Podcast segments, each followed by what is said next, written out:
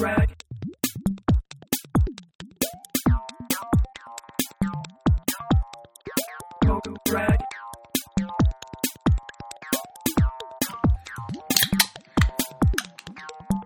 Rag. おきちゅうペロのオペデ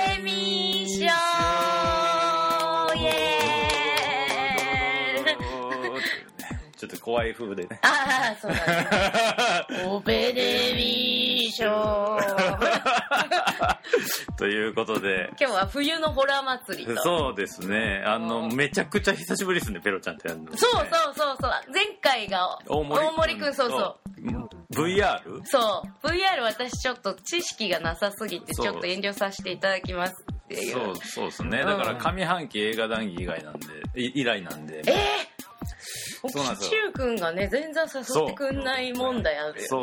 あのね全然今年なんか映画見れなくて。その匂いすごいしてたよ。うん。結局 そう結局そうやねんな。オペレミも隔月に戻っちゃいましたけどね、それで、どやされるの覚悟でどうでしょうかってメールが来た感じじゃ。ん。っていうかね厳密にはあの対策は見てんねんけど嘘、何見た？あのいまいちやって、うん。全部。あー、対策が、何？いまいち。フォールアウトとかミッションインポッシブル。とにかく前回が傑作すぎて、そっからのフォールアウトが半端なかったという。本当にフォールアウトした いやであこれ喋れへんなってなったり、あとベノム。もうあー。ちょきついな。ベノム、でも悪くなかったと思う。あの、なんて言うんだろう、重い映画なのかなと思って見に行ったらコメディだったっていうのが、まあまあね。結構私は嫌いじゃなかったんだけど、うん。ただあのなんだっけトム・ハーディとベノムの友情の話なのに、その仲良くなるくだりがすごいあっさりしててそれなんかちょっと信頼が置けないなって感じになっちゃう。その友情のとこもうちょっときっちりやんないとなんか納得がいかないけど、まあ、全体的なパッケージとしては上手かなでもアントマンの方が良かったって感じ。うん、だけどもはやなんかこんだけヒーロー映画がバリエーション豊かに出てる今、うんあんな型にはまった悪役ってのも、うん、どうなの？みそうたいねな。そうね。でベノムとそのベノムと敵対する同じ星から来た悪いやつの、悪いやつ具合も分かりにくい。うん、うん、あの映画は。そうそうだからその軸が全然しっかりしてなくてパッケージだけできててでもなんかその漫談みたいなことはやりたいっていうのをやってる感じだったなって。まで一瞬ちょっとおってなったのは、うん。あのークリプトナイトっていうさ、うんうん。スーパーマンの唯一の弱点のさ、うん。宝石の名前が出てきてさセリフの中で、うんうんうん。うんえこれどこのバースなんていう？あとえだってスーパーマン関係ないじゃん。あのアベンジャーズ寄りだよだって。いやでもそうだからスタンリー出たやん。そあお亡くなりになりまうしたね、うんね。ご冥福をって感じなんですけど。スタンリー出たけどあれ MCU ではないやろ。うんだどこなん？みたいな。いやなんか全く別の世界っていう話だっていうふうに、だからピーター・パーカーも関係なしに一応ベノムってうんスパイダーマンの敵役でもともと出てきたやつだけど、もうそれも関係なしに。でも最後にさ、ちょっとなんかスパイダーマンの話とかちょっと出てきてわけわかんなくなる別の別の世界ではみたいな。全然別の話入れてきてえみたいな。そう。なんだろうもうなんやろうみたいな。この長いエンディングロール見てくれてありがとねみたいなね おまけつくみたいな。なんか今はちょっと権利の関係でアニメーションやけどみんなわかるよね的なさ、うん期待値の振りなんやけど本編がいまいちやったから別に上がらんっていう。まあでもちょっとまあなんかこう本オペデミで語るほどではないかなみたいな、あの敵のベノムの表面の質感があんこうみたいだな と思ったけど。美味しそう。むしろ美味しそうみたいな。こいついい出汁出るんじゃないかみたいな。そうそうそうそう。煮込んだらコラーゲン質がすごいみたいな。これコラーゲンの塊ですね。そうそう。ととかかな。あとちょっと覚えてへんけど、なんかなんかちょいちょいは見てたんですけど、まあでもちょっと年内にやっぱ来年ね1月ランキングなんでうん。ね、いや一発取らん取ってやっぱりランキングに向かわないねとというわけで。でも今ちょうどねいいのがねちょっこのと12月面白いねなんか。変なのがやってるうん。12月っていう感じで。そう。やっぱ特徴は最初にペロちゃんがパンと言ったけどホラー映画ホラがすごいなのよ。うん多いよね、でね今日沖中君と話そうかって言ってたのがヘレデタリー。あともう一個来る？来るね、もうなんかインディーズから日本の超大作までねなぜかうんホラー。ホラー。まあどっちからいきます？来るの話を。あ来る。うんますか。したいなと。ちなみに僕多分ヘレディタリーの話、うんすごい長くしたいんやけど、うん。ただ同時にかなりネタバレを含まざるを得へんあじゃあ来るからやろう。ち来るからょうどいいにしよう最後。だから来るが来るが終わった時点で切ればいいと思う。あ見てない人は。そうそうそうね。うん。どうでした？来るはまあねあのーだから中島哲也ってさ。そう。あの監督の手癖すごいじゃん。そうそう。あの90年代間の手癖がすごいから。あそうや。中島哲也ってこんな人やったんやって思い出したそうなのそうなのあのオープニング映像特にデビッド・フィンチャーの昔の映画みたいだなみたいなオープニングやってて今これやるんだすげえダサいけど、うんうんそれはそれで嫌いじゃないよって思って。あのなんか趣味性爆発が最後までいったってそうそういう。疾走感は良かったんやけど。カキが私めっちゃ嫌いだったから、はいはいはいはい。今回はまあそんなに期待しなかったけど予告は結構良かったから、どうななっていくのかなと思ったら、まあ、これもネタバレになっちゃうけどコクソンって思っあー全く一緒。たうん。俺も思俺な4つぐらいの作品を思い出したけど、うん。その中の1個はコクソン、うん、俺も思い出した。コクソンじゃんこれと思って、なんかいろいろありつつ最終的にコクソンに行くみたいな、はい。ジャパニーズホラーの形を最初はしてて、うん。ジャパニーズホラーっぽく撮っててだんだんだんだん違うジャンルが入ってきて最後うコクソンになるみたいな映画かなと思った。いや俺もだからそのなんていうの？まあコクソンよりある種ぶっ飛んでるっていうか、コクソンは最初真面目な映画の体をを持ってんのに徐々に歪んでいって、うん。すごいところに到達してんねんけど、まあ、中島哲也のはあの最初からぶっ飛んでてペースは一定で、まあある種なんていうかなんなんていうのわざあえてカルトムービー作りました的なさ、なんかあの思い出したのは俺はコクソンと三池隆の「ゴズ」ああ見てない。私はローズマリーの赤ちゃんとっていう感じかな、うん、あとはまああのあの子供の感じがちょっと震える下っぽかったああとまあまあこれは世代的にしゃあないかもしれんけどやっぱりあの大友克洋の「ドーム。ーあードームすごい散々言われてるやつだようん。ねやっぱ」の感じはやっぱりしたで団地から出ない。団地っていうかマンションから出ないっていうとこがねやっぱりもうとにかくまずいいとこから言うと、うん。柴田理恵最高。姉さんついてきます。柴田理恵本をあんなにかっこいいと思ったことは当ない、うん。なんかし柴田理恵が出てきて柴田理恵だけ追いかけてるとあの来るの映画が言いたかったテーマみたいなのがちょっと透けて見えるとか、あー。だからそのこれから闇になりますうん。で闇の中で唯一信用できるのはあの痛みだけですっていうのは割とこう今の世相に結構あの対応したセリフかなと思ってそれがまあベースのメッセージとしてあるのやろうなとその上で全部をぶっ壊していくみたいなん。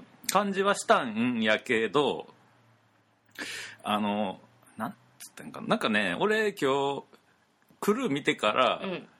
考えててんけど、うん。あれエピソードがちょっと多すぎるっていうか、あー主人公が変わってか多分、ん。原作読んでないから何とも言えないけど原作に多分その流れがあんのかなってちょっと思ったりはするよね。なんか嫁か岡田君、うん。どっちかなくてよかったんちゃうとって。でなんかあのやっぱり妻夫木のパートは面白かった。最高だよね。やっぱ妻夫木くん超上手って思った、うん。あの嫌なやつ最高だな。そう。めっちゃ嫌なやつと思って。薄っぺらみたいな。ししかもさなんかあの演出も結構フレッシュな演出が多くて、うん。やっぱり妻夫木君のパートのクライマックス、うん。あの電話を2個使った、うんうんうん。あのシークエンスはうん。ものすごい面白いと思った、え分かんなくなっちゃったって感じになるからねで分かった時にはもう遅いっていう。で、うん。やっぱ妻夫木君のそのクライマックスでやっぱりえこの人主人公じゃないんだみたいなあ感じになるっていうのもそうそうそうそう。すごい良かった。だからなんか思ってんけどあれで次岡田君に行って、うんうん。で嫁は生きたままにしといて、うん。最終的に全部終わって、うん松たか子がこれを退散した後に、うん。嫁がニヤッと笑って、うん。あの森地を踏んでしあ終われば綺麗かなと思ってんけど。だからなんかこうなんか全部を語ろうとしすぎて、うん。あとまあこれ中島哲也の手癖やからしゃあないねんけど、全体的に音が使いすぎてて。そうだね。うるさいよね。あのだからホラーってうん。ちょっと静かになとこと、わーってうるさいとこをやんないと緊張感がそう。うまく緩和と緊張と緩和と緊張とでドカーンってし心理的にやられるみたいのがちょっと緩くなる。そうそうなのよね。まあなんかあああいう映画に関しては細かい理屈とかはまあいらんかなと。そうそうそうそう。でまああの嫌われマツコとかうん。の頃の勢いプラスパコで培った CG そうそうそう。いや私も思った CG 力が結構でも、ん。CG の技術的には進歩してないなししてないしてないしてない。いやでもねあれがわざとだと思うんだけど多分。あれで OK なフィクション世界を作ったのがもう正解かなと。だって一番驚いたあのエンドロールのスタッフの少なさやから。こんだけで作ったみたいな。うん。結構ね、うん。日本映画ってやっぱお金ないんだなって思ったよねちょっと。うん、あとでもやっぱりちょっとねまあ一番良かったのは柴田理恵やけど、いいシーンというか、が何個か好きなシーンがあって、うん。やっぱりあの沖縄から来たさああユタのばあちゃんたち、ね、ばあちゃんらが速攻でさあの事故で死んだのを新幹線に乗ってる、うん。多分あれは多分伊勢神宮か、出雲大社から来たであろう人らがばらけた方が良さそうやなって。でもばらけ私そこはちょっとすごい疑問なんだけど、うん。細かいツッコミするとばらけた方がいいなって言ってたのに次の日の、あのーカプセルホテルのシーンで同じカプセルホテルに泊ま ダメじゃんって思った。せっかく電車ばらけようって言ったのに、同じとこ泊まってたら死ぬじ 死ぬよって思った、うん、あと俺あんなノリで全国からもっと来てんのかと思ったら結果あんだけやったってそいうのでも女子高生が、はい。あの巫女さんになる感じとかもすごい良かった。そうああいうのうまいよね、うんああいうディテールはすごいなんかやっぱポップ表現すごいうまいなって思うのよ、うまい。あれああいうところの細かい感じは本当にあのあの人にはなかったなあの。何細田守？違う、私たちの敵。あササニーとあ見てないんだよね。大根さんの。大根サニー。大根さんに激怒してる人いたけどね。ああわかるよすごい。もう原作レイプと、まあ大根サニーに関しては前回のねうん VR のちょっと枕で軽く喋ったんやけど、そうそれで急に思い出したけどさ、うん。あの1000 1987あの「ある夏の真実」ってやったっけ？今年の韓国映画。えーっとまだ見てない。あマジか。なかった。あれすごい良かったんやけど。すごいいいんでしょ、あのね知ってる。その時に俺すごい思い出したことがあって、うん。まあこれあの映画ランキングの時言おうと思ったんやけど、うん。まあベロベロなって言うの忘れるかもやからうん。今のうち言うけどさ、1987年っていうのはその、まあ、民主化、まあ、ソウルオリンピックの前年で、うん。その民主化に向けてその、まあ、デモがあったり、うんうん。まあ、ちょっと一個政治も大きい政治腐敗があって、うんうんうん。それが暴かれて、まあ、韓国における転換点になった年やねんけど、うん俺その年韓国行ってんねん。えっていうのを最近思い出して、うんまあって言ってもあの、うその年にうちのし親戚のおじさんが当時まだバブルで景気よくてその人医者やから、ハワイで結婚するっつってうね、んトランジットでうん。5時間だけ韓国うんに、うんうん。で小学校4年生うん。ぐらいで、まあ、トランジットなんで、まあ、一応街に出てなんか観光バスみたいなのに乗って、うんうん。焼肉屋に行ってでソウルオリンピックの会場をちょっと見て、うん。帰っただけやねんけど、うんその時ねまあもちろん観光バスが通る道やし、オリンピック前年やから、うんそん。な、うんなんていうの問題ない道を通ってたんやろうなって今思ううか観光で見せたくないものは絶対見せないみたいな、ね、そうそうそうそうそうなんかすげえな俺この年に今年でも結構韓国って政治的な映画多いよね。バスあでタクシー運転手あさ。はいはい。だからあれから何周年とかなんじゃない？多分ね。だからえ30周年なんとじゃない、かね。うん、ちょうど。日本はねもうそういう映画を一切作られてないっていうのはいやそうよ。問題ですよだから俺サニーに期待してたんやけどね。いや大根さん無理でしょ なんだろうねあのーすごい、あのー悪口を言えばもう電通が考えたような広告代理店が考えたような薄い企画の映画なんだろうなと話を聞いてると私見てないから、まあ、あうん。んまり批判できないけど、いやだからそこでだから話を戻すと、うん。確かに今回来るも、うん。岡田君が使われてるとかでそういう毛はあるんやけど、でもここ数年のジャニーズってさ、うん、演技派だもんみんな。そう。ひみえじゃえっ、とヒメアノール。ノールの森田君とか、森田最高や。君と岡田君はとにかく演技がうまいうん2人だから、森田君はもう最高だし、うん。森田君はだってほらレイプのシーンであのナプキンを取るっていう 鬼畜の所業をしてるからね。そう。これもこれも多分あの13人の資格の稲垣吾郎が結構扉開いたとかあると俺は思ってんねんけどさなんかとにかくあれ以降ジャニーズ結構、いややるマリノとやれるやん。かさやっぱり、うん、だからなんか今回の岡田君だって結構、まあ、キャラとしてはうん。割とだからこう最低の人物を演じてんねんけど、うん。表向きは、うん、いい人なんだよねでもすごい。いい人じゃんみたいしかも登場してきたそのファーストカットってのは車運転してんのを斜め後ろから撮ってるから、うんうん俺最初分からんかってんなそうだね。なんかあのくたびれた感じだからね、うん。汚い犬みたいな感じのうん。岡田君聞く好みって思ったけどね。ああまあまあああなんかいいなとは思っ需要がある感じの汚さっていそうそうそう。だからなんかそこも分かった上で使ったりとかして、過不足なく割と作家性全開にできる上にそういうなんか柴田理恵とかのディテールとかにグッとこうさせるっていう意味ではやりきった感は感じたけど、うん。まあ少しなんやろ単調というか 音がうるさいのとね。うんなんか物語自体の抑揚もすごいないので、まあホラーっつうかホラーっていうかあれなんなんやろななんかちょっとあのホラーショーってホ感じ。ラーショーって感じの。そう割り切ってみればうんいいのかな。いや全然悪くないでも。うん。あの映画館で見るにちゃんと値する映画だと思う。はいはいはい。お金まあ払って見るに値するし、うん大画面で見る価値があるなと思まあね、ううん、というところで。うん、いきますか、うん。エレ出そうたり。そうならへんねん俺。う ん嘘。下手。これのまずボリュームの調整すごかったよすごい。ねもうってなっちゃう一番ちっちゃいは、俺後ろの人がやったんかなと思ったぐらい。ヘレディタリーですよ。うん。もうねもう中島哲也をもう比較すんのは申し訳ないぐらい。とかわいそうですよこれ。は かわいそうかわいそう、まあだからさっきからホラーショーってことで、うもう全く別物と思って。でもヘレディタリーさなんか世間的にはこれはホラー映画じゃないみたいなことを言ってる人とかもいてなんかえでも見たら超ホラー。超まっすぐなホラーと思って。そうなの俺なちょっとはっきり言わせてもらってうん。俺今まで見てきたホラー映画でうん。一番怖かったかも、あっそていうか俺ももはやあれは恐ろしいとか怖いっていうより、ううん。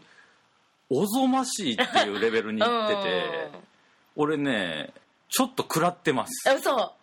精神的に。あのね私そんな実は怖くなかったんだよね。俺ねだからあのもはや俺ホラー映画で怖い気持ちになることってないと思ってうて、んっていうのはもうあらゆる怖がらせ方をさ、うんうん。もうもう見てきたし。ねパターン化しててね。そう。でもう最近なんかそれを逆にメタ的に使って、うんうん。なんてメタがか最近のやつってメタが多いからそう。もうこんなストレートなの久々そ。うなのよ。やっぱこれ超怖いんだなとは思うよねやっぱ。ししかもそのね別に新しい何かがあるわけじゃなくって、むしろホラー映画を今まで見てきたやつほどうん怖い。怖い感じになるようにうん。するには、はあなるほどこういうことなんやって思って、で確かにあのちょっとあの格論っていうか感想に入る前に、状況を言うとさ、うん。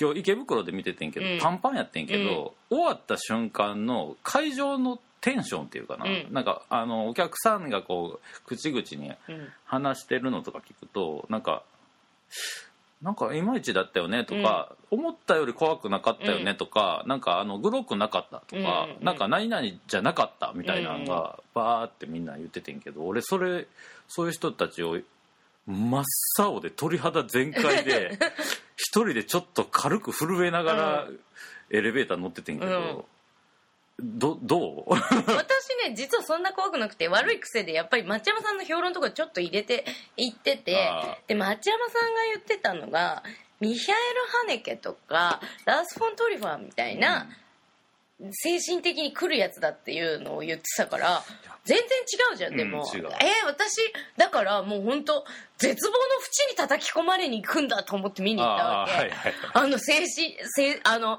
自分のトラウマになるぐらいの、はいはい。はもう見たくないものを見せられるって思ってきたら、ちいや全然本当ホラーで、うん。あざっすっていう感じだったの、うん。でお母さんの顔が、うん。とにかく怖いのが最高だったわけ、はいはいはいはい。あのー私が今まで見た映画で「うん。シャイニング」のお母さんの顔が一番怖いと思ってるんだけど、い あれと同レベルの怖い顔だったわけよ、うんうんうんうんでそれが最高だな。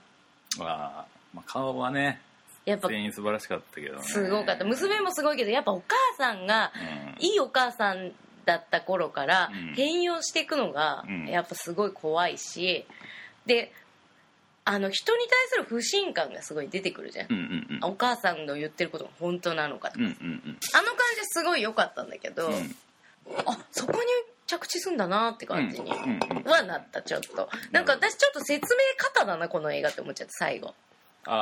全部説明してくれるんじゃん最後にそうね。あれなかったらもっと超余韻が怖くてよかったあの最後のセリフのこと？そう。最後のセリフっていうかモノローグみたいな。そう。あれでもかなりあの変なモノローグやであれ。いやそうなんだけど。だって映ってんのは息子やのにあれチャーリーに語りかけてるからね。あーだから多分その最終的にはその魂の入れ替えみたいのをやってるわけじゃん。いやそこがさいやそれな俺俺がまずこの映画うん面白いなとまず思ったのは、そのいろんななんていうかなミスリードでもないねんけどあーでも。その例えばこれは心霊現象なのか、うん。これは呪いなのか、うん。はたまたこれは何やろ例えばそういう宗教的な魔術的な何かなのか、みたいのをこうどのレイヤーでも一応成立するように、うん。細かく演出されてて、うんうん。それが最終的に1個の状態に結実するんやけど、うん。あの最初俺エンドロールかかった瞬間は、その全部が情報がすごいいっぱい頭に入ってきて、どう感じたらいいか一瞬分からへんかってんけど、あの普通に俺オーソドックスな映画の鑑賞の方法に立ち返って、うん。さっき起きたことを思い返した時に、うん。最大限の恐怖に襲われたんやけど、これ若干ネタバレネタバレなのか。じゃあネタバレしますので、うん。今からお願いします。あのあれ要するにごちゃごちゃ難しく考えるよりあのラストシーンで起きたことを、うん。あの起きたままううん捉えればいいんじゃないかと思った。いや私もそう思ってる。だからそれを見てたら分かるから、うん。その見てたら分かるやつをあえてせ全部口で言うじゃん。あなたはなんとかかんとかの選ばれたあみたいな。いやあれちょっとトレトリックあいやあれだからチャーリーも安心していいんだよみたいな内容やねんか、だからあの息子に対してのあれじゃないねんな、うんうんだからだってだからなんだろうその儀式的なこともう一回見ないとあんまり詳しく言えないけど儀式的なことをして多分中身が入れ替わるみたいな話だと思うんだけどなんかねそこまでは分かんない。それはどうとでも読めるからあれやけあどまず俺がまず最大に恐怖したのは、うん。単純に最後に生き残ったあの息子うん。の立場になって考えてみたうら、ん。あの例えば映画っていうのはさその客観的なシーンとかは全部の画面が入るから、それこそあのしかもすごい引きの絵が多いしね、うん、ミニチュアの中を覗くかのように見えてしまうのが俺らの視点やんか、うん、そういう視点で見たらその全部のことが起きてるのが見えて、うんうん、そこにはなんかやっぱ霊的なものとか呪い的なものが映ってんねんけど、うんうん、そこに立ってるあの少年の立場からしたら、起きたことっていうのは目が覚めて下に降りたら、自分がまあ一番まともかなと、味方かなと思ってたお父さんが暖炉の前で丸焦げになってる、そしたらおかんが襲ってきたと、まあ、逃げたと、で落ちた頭を打った脳震盪の状態で声を見たら明かりがついてると、で行ったらその自分以外の、まあ、お父さんは暖炉、あの人多分婿養子やんか、だからあの関係ない人だからね。お父さん本当かわいそう。私はねお父さんの立場で見てたよ、まあ、すげえかわいそうじゃん、まあ、めちゃくちゃいい人なのに。そう過去のホラー映画でもああいう人が救うかああいう人が焼けられるかって、うん、もうバッドエンドかどうかハッピーエンドか分かれるけど、うん、まあとにかくそうなっていったら、まず妹の顔で変な像が作られてて、うん、そこに自分に向いて土下座してる母親とおばあちゃんの首のない死体の周りに知らん人たちが、うん、これオープニングの葬式と対応してんねんけど、うん、こんなに顔の知らない人たちがいっぱい来てくれててありがとうみたいな、に立ってしかもその知らん人たちが自分を崇めて自分に王冠を授けるって。でばあちゃんと結婚させるみたいな感じになるそうそしたらそう死んだ 死んだおばあちゃんも王妃リーとか書かれててさしかもあれおばあちゃんがしかもアアクティブに自分で写真撮られに行ってる写真やんか、うん、だからこの状態はもう自分の人知を超えた何かに、一家が惨殺されたってことは分かるんやけども、うん、その一家が惨殺されたのの一人がお母さんやし、うん、っていうかそもそもその警察ああいう映画ってさ、うん、警察とかそういう法的機関の存在が、うん、オミットされるとやっぱうんそこなくなんの？みたいな思うねんけど、うんうん、ちゃんとなんで警察呼ばないんだみたいな、呼んでも無駄よみたいなやり取りがあるから、から完全にそういう社会一般社会と確立された状況の中で、うんうん、完全に絶望的な囚われた一家としていて、うん、それがまあ原因が何でもいいね呪いでも霊でも。俺はもはや、うん、もうとにかく家族全員ぶっ殺された上に、うん、自分だけ残っててしかも、悲しむ間もなくこの人らに何かされようとしてるっていう怖さ、理由も原因も意味も分からんけど、一めちゃくちゃ大事なもんをしかもなんていうか大体こう家族なんてさなんか死んだ時にさ最後にやっぱりごめんなって謝っときゃよかったみたいな、そんなレベルからあのだからあの少年だけが唯一イノセントやから,、うん、から普通の子やねんか、うんうんうん、だからあの狂った家族の中にいて唯一まともな人みたいでもお父さんかなそれは。うん、でもなんかまあもちろんあの妹の件があってさ、そこでやってしまったのの自責の念みたいなんで完全にやみかけてはいるけどまだましやん、うん、でもとにかくなんかあの子のが最ラストシーンで至った気持ちに、を考えた時にこんなに怖いホラー映画ないと思う。そこ。俺でもそれ結構いいかも。監督がやっぱりインタビューで答えてるのは、うん、この話は自分の身に実際に起こったことをトレースしてホラーに出してるって言ってて、多分監督はその件については言わなかったって言ってたけど詳しくは。でも多分家族が亡くなってて家庭がめちゃくちゃになった時期があるんだろうっていうことを私は想像してんだけど、だとしたら多分あの少年は監督の投影なんだよね、うんうん、で多分母親とああいう嫌なことがあったと思うの、なんか数年前にさ「ディスコネクト」っていうホラー映画あってさ、うんうん、あれも独特のやだみがあってんけど、うん、その要するにその他人となんかこう恋愛が違うみたいな感じでさ、うんうん、同じ顔形してんのに、全くコミュニケーションが取れへんみたいな気持ち悪さが今回の場合は家族間であるやん。そう。でしかもさ なんかちょっともうほんまなんなんなんこの映画と思ったんが、うん、あのお母さんがさあのちょっとあのなああいうのなんていうのサークルになってさ。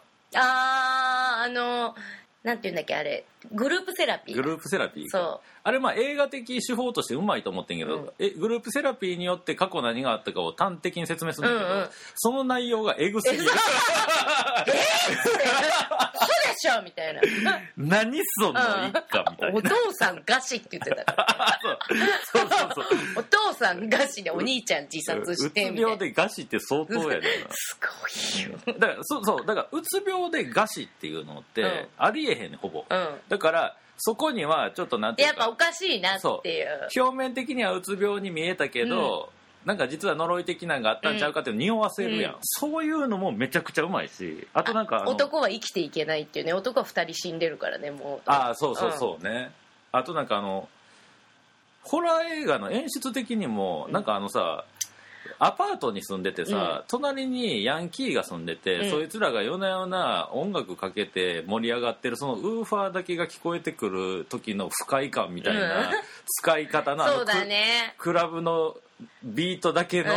あの音楽ね。怖がらせる方はめっちゃフレッシュやったし、なんか表現としても新しくてでもほんまになんかまあもちろん J ホラー表現とかも完全にインストールされうんうんてて、た上ででもそれを武器にしないっていうか、うん。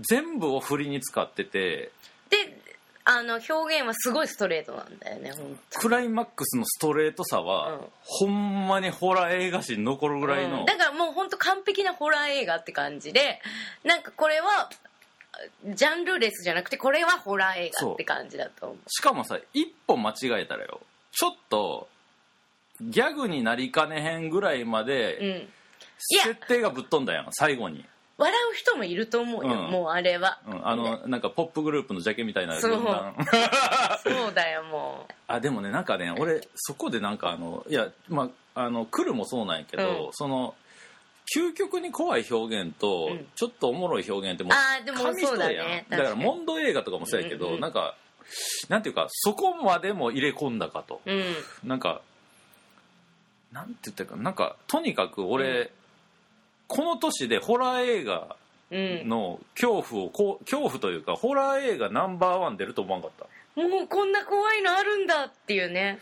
うん、し素晴らしかった、うん。なんかあのこんな映画体験結構めったにできひんのちゃうかと思った。あほんまにだからそのなそのどのみ読み方もできるぐらいのネタの散りばめが見事やし、ーうんうん。どれでもいいと思うねん。で、まあまあ多分そう解釈は分かれるかもねうん。確かに、何を取るかによってうん。違うと思うし、でも最終的にそのなんやろ考えれば考えるほど鳥肌立ってくるっていうかうん。怖いっていうところに行くってしかもベタにメタじゃなくてベタに考えれば考えるほど怖いってすごいと思う、うん。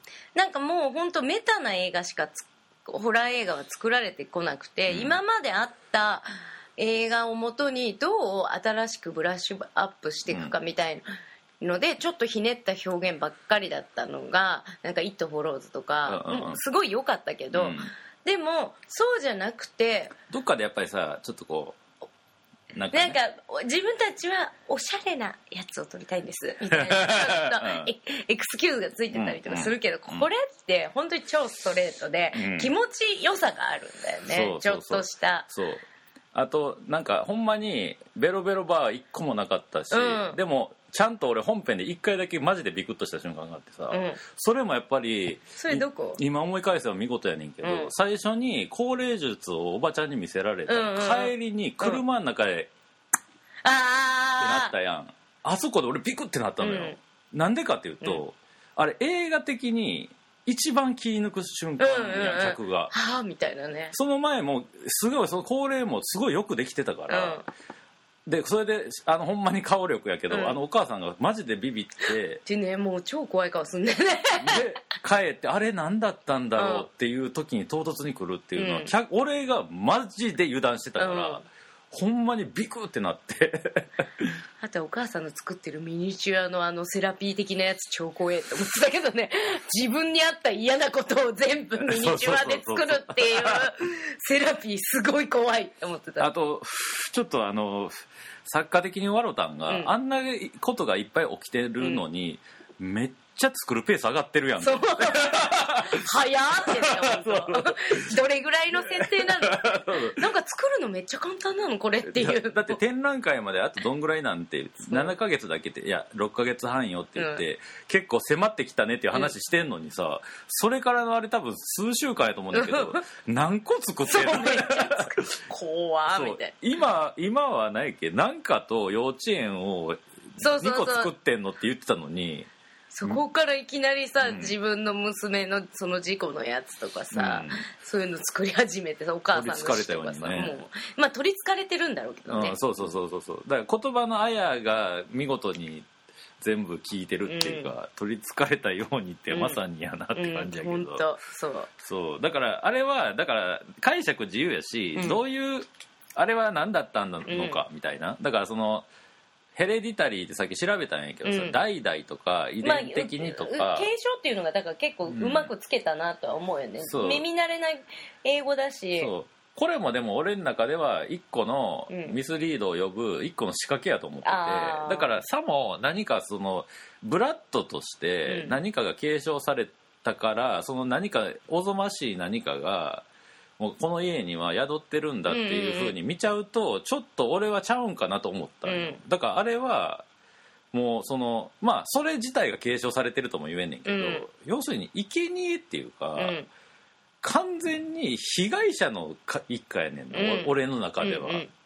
だからで被害者の人たちもそのなんていうか全部インナーインナーに理由を求めていくから、うんうんその全く警察とかにも頼らないし、うん。私たちの中で何か問題があったんだとうんうん。いうふうにしてしまうんやけど、うんうん。それを実家は庭内の話だからねだって。そう実はもう一個広い階層ではそれを扱ったカルト組織によるもう惨殺と素直にとっても別に俺は怖い十分怖いんちゃうかと思った、まあね。確かに、うんうん。今年は私本当ヘレデタリー見て思ったのが家族映画がとにかくすごいと思うんだよね。そうだからそのまあ分断とかさ要するになんかいろんなあとは新しい家族の形とか万引き家族とか、うんうんうんあの来るも家族の話じゃん。だだけどねなんかあの来るに関してはなんかその家族というかその問題意識の持ち方が、まあこれがまあ結果的に日本人的な問題を露呈してしまってるかもしれへんねんけど、全員が何かこうどっかで自分のせいやっていうふうに思ってる人たちばっかりやねんな。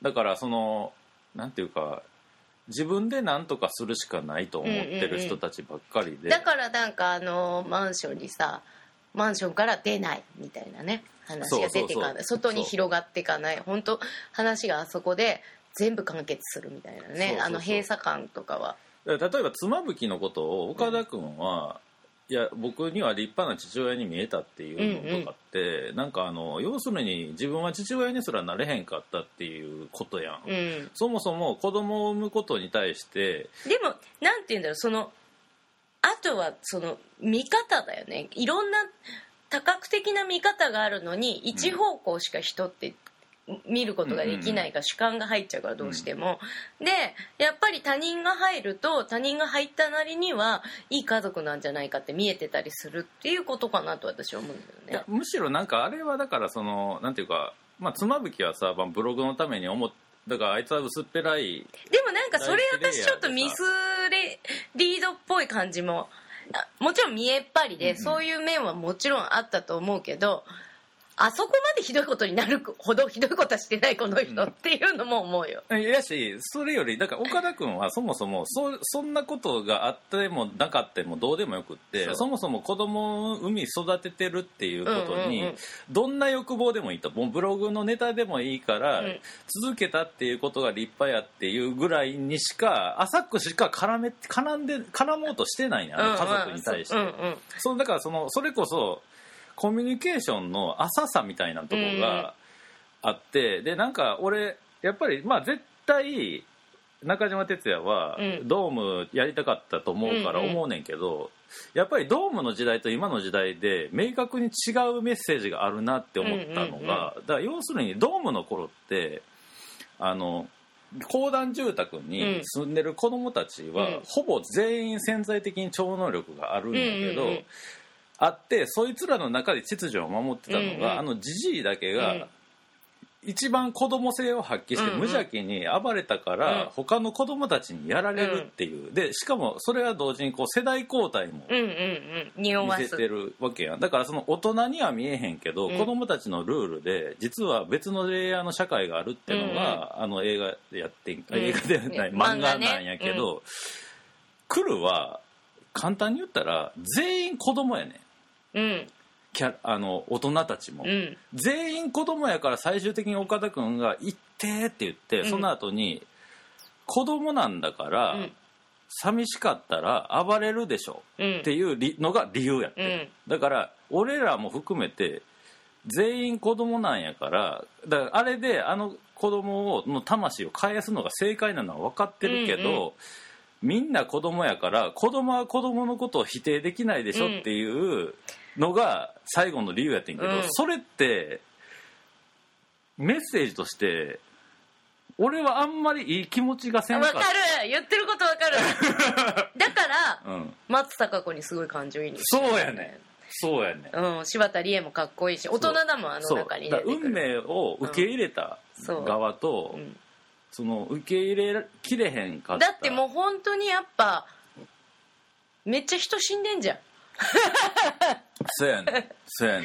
でああんなにめっちゃ人が死んでてあの子を生かす理由にはなんないなって思っちゃうのよ、うん、だから子供の問題点って、要するに手前のものを解決するだけで、うん。大きいものに一切タッチできひんことやん、子供のうん問題松たか子は。大きいことを解決しようとしてああいうことしてたわけだからね。そうそうそう。でだって最後のさ子供あの子供だってさ、うん。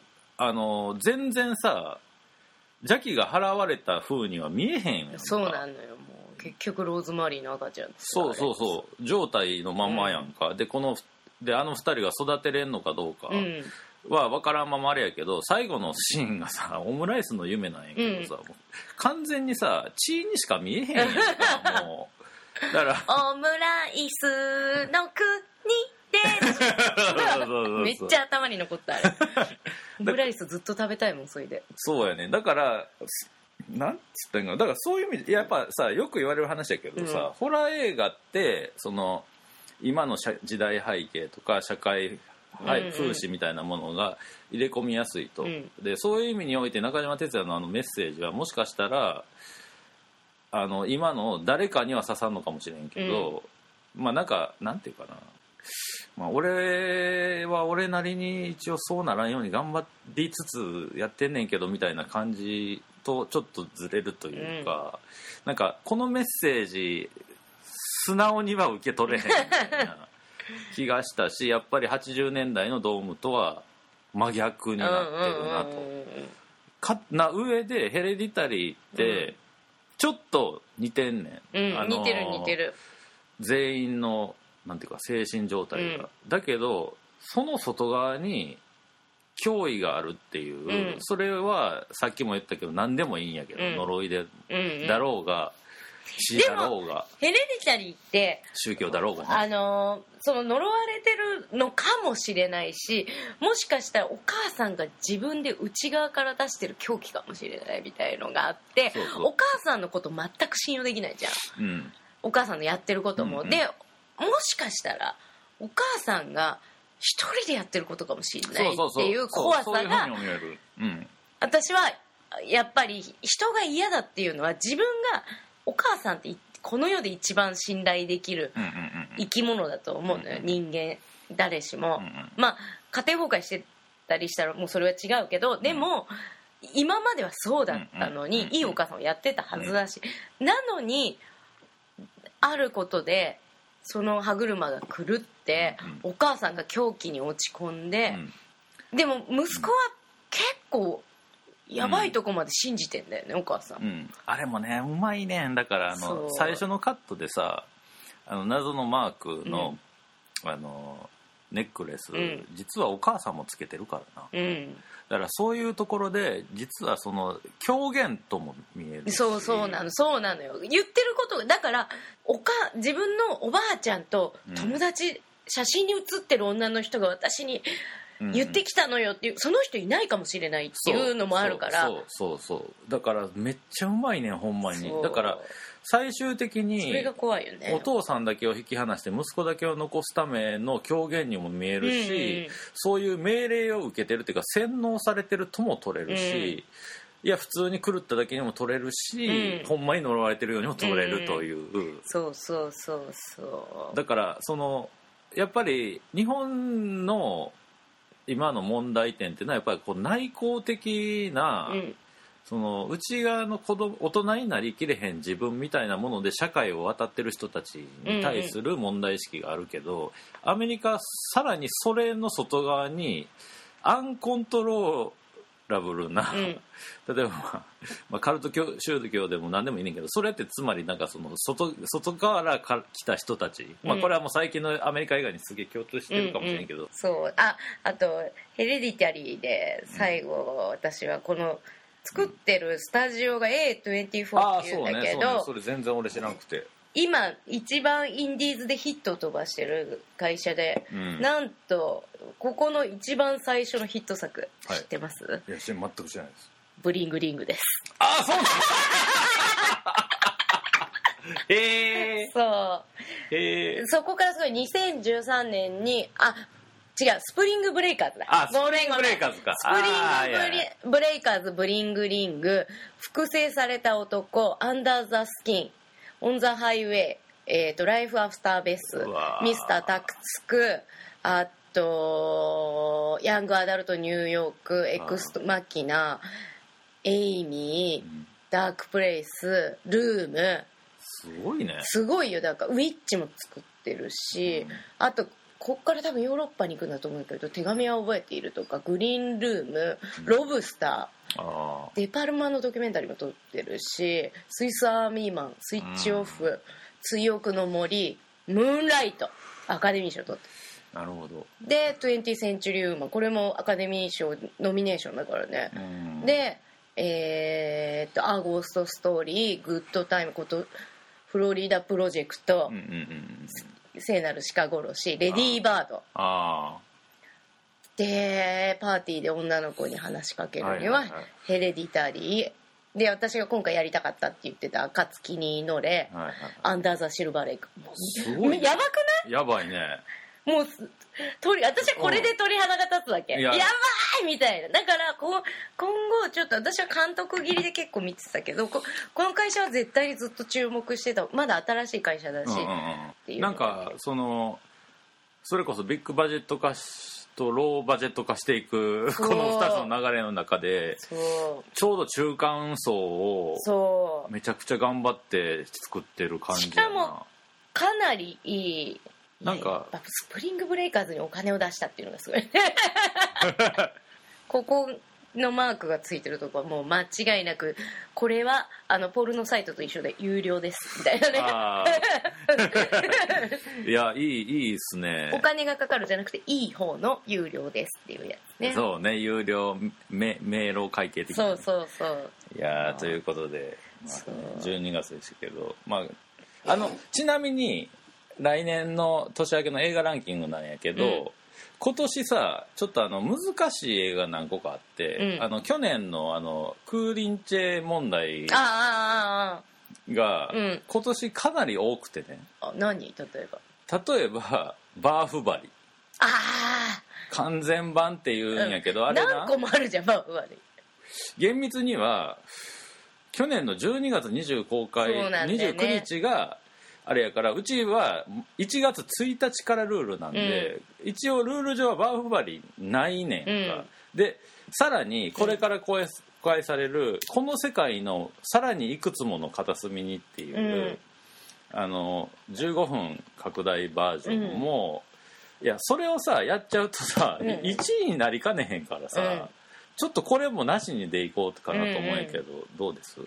いいと思いますそれでいきましょうかね、なんかリバイバル上映とかまあも、うん。確かもちろんさ名作は名作だからねずっと。完全版は別物だみたいな意見もあるかとは思うんやけど、でこれをランキングに入れてしまうとちょっとやっぱり今年新しく出たそれこそもうヘレディタリーみたいなものがねうん。やっぱりちょっと埋もれていくのはもったいないので あの今回はバーフバリとそあのこの世界のいくつもの片隅にはなしという。なしということで行かせていただきたいと思っておりますけど、はい。まあ来年の来年というか年明けの映画ランキングうん。でこの2018年のあのランキングを一応僕らなりにつけますけど、うん。ちょっと楽しみではありねます、し、まあ、もう一個だけ楽しみにしてほしいのは、うん。俺のヘレディタリーの順位。わかった。それでは皆さん映画って本当にいいものですねさよならさよならさよならエンディングです。いという感じで年の瀬が迫ってまいりましたが本当に。ね年内数少ないモグラグラジオのインフォメーション太田さんの方からよろしくお願いしますはい。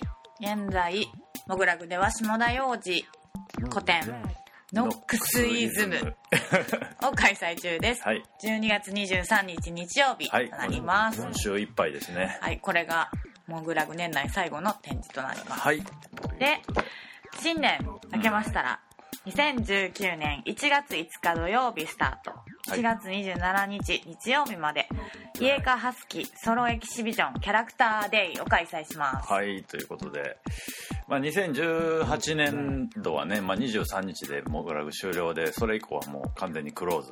そうですね。皆さんお間違いなくと、で年明け2019年一発目はロシアからのアーティストイエカ・ハスキから2019年のモグラグスタートという感じでございましてね、まあ王道ローブローアートで締め超可愛い絵で開ける。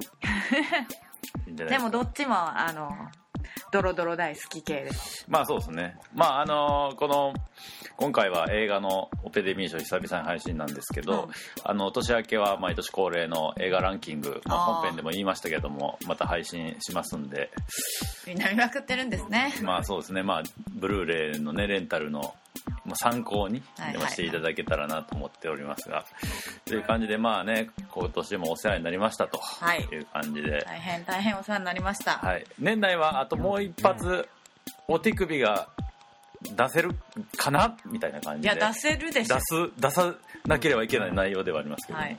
まあ、それををもって年内の「モグラグラジオ」は終了ですが年明け来年2019年以降もモグラグギャラリーそしてモグラグラジオをどうぞよろしくお願いします。お願いします。というわけでモグラグラジオボリューム370でした。ありがとうございました。りがとう